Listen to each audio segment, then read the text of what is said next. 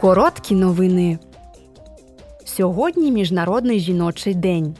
Тема цього року сприйняття справедливості між жінками та чоловіками для того, щоб світ заговорив про те, чому лише рівних можливостей недостатньо.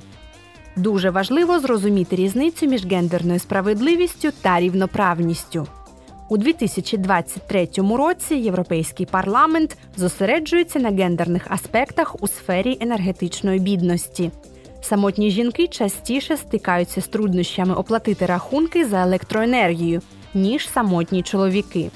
Це нерідко пов'язано з тим, що жінки мають нижчий середній дохід, ніж чоловіки, і більша частка жінок працює на низькооплачуваній роботі та має неповну або нестабільну зайнятість.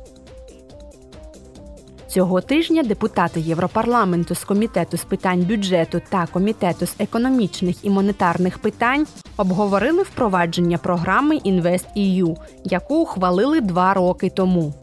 Євродепутати зустрілися з комісаром із питань бюджету та управління Йоганнесом Ханом і комісаром із питань економіки Паоло Джентілоні, які сказали: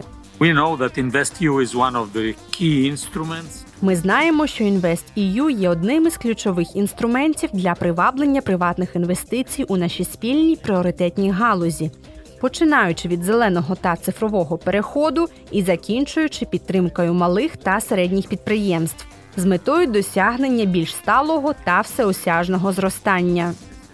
Завдяки своїм широким можливостям InvestEU також має ключове значення у зміцненні промислового лідерства єС, пов'язаного з екологічно чистим виробництвом, яке є одним із найважливіших секторів для забезпечення конкурентноспроможності європейської економіки. Програма InvestEU підтримує стійкі інвестиції, інновації та створення робочих місць у Європі. Вона одночасно об'єднує Європейський фонд стратегічних інвестицій та 13 інших фінансових інструментів ЄС. Сьогодні та завтра спеціальний комітет з питань пандемії COVID-19 організовує семінар для обговорення поточного стану готовності та спроможності ЄС реагувати на майбутні кризи. Під час другого семінару депутати Європарламенту зустрінуться з експертами, щоб обговорити ключові факти та події, пов'язані з наслідками затяжної пандемії COVID-19.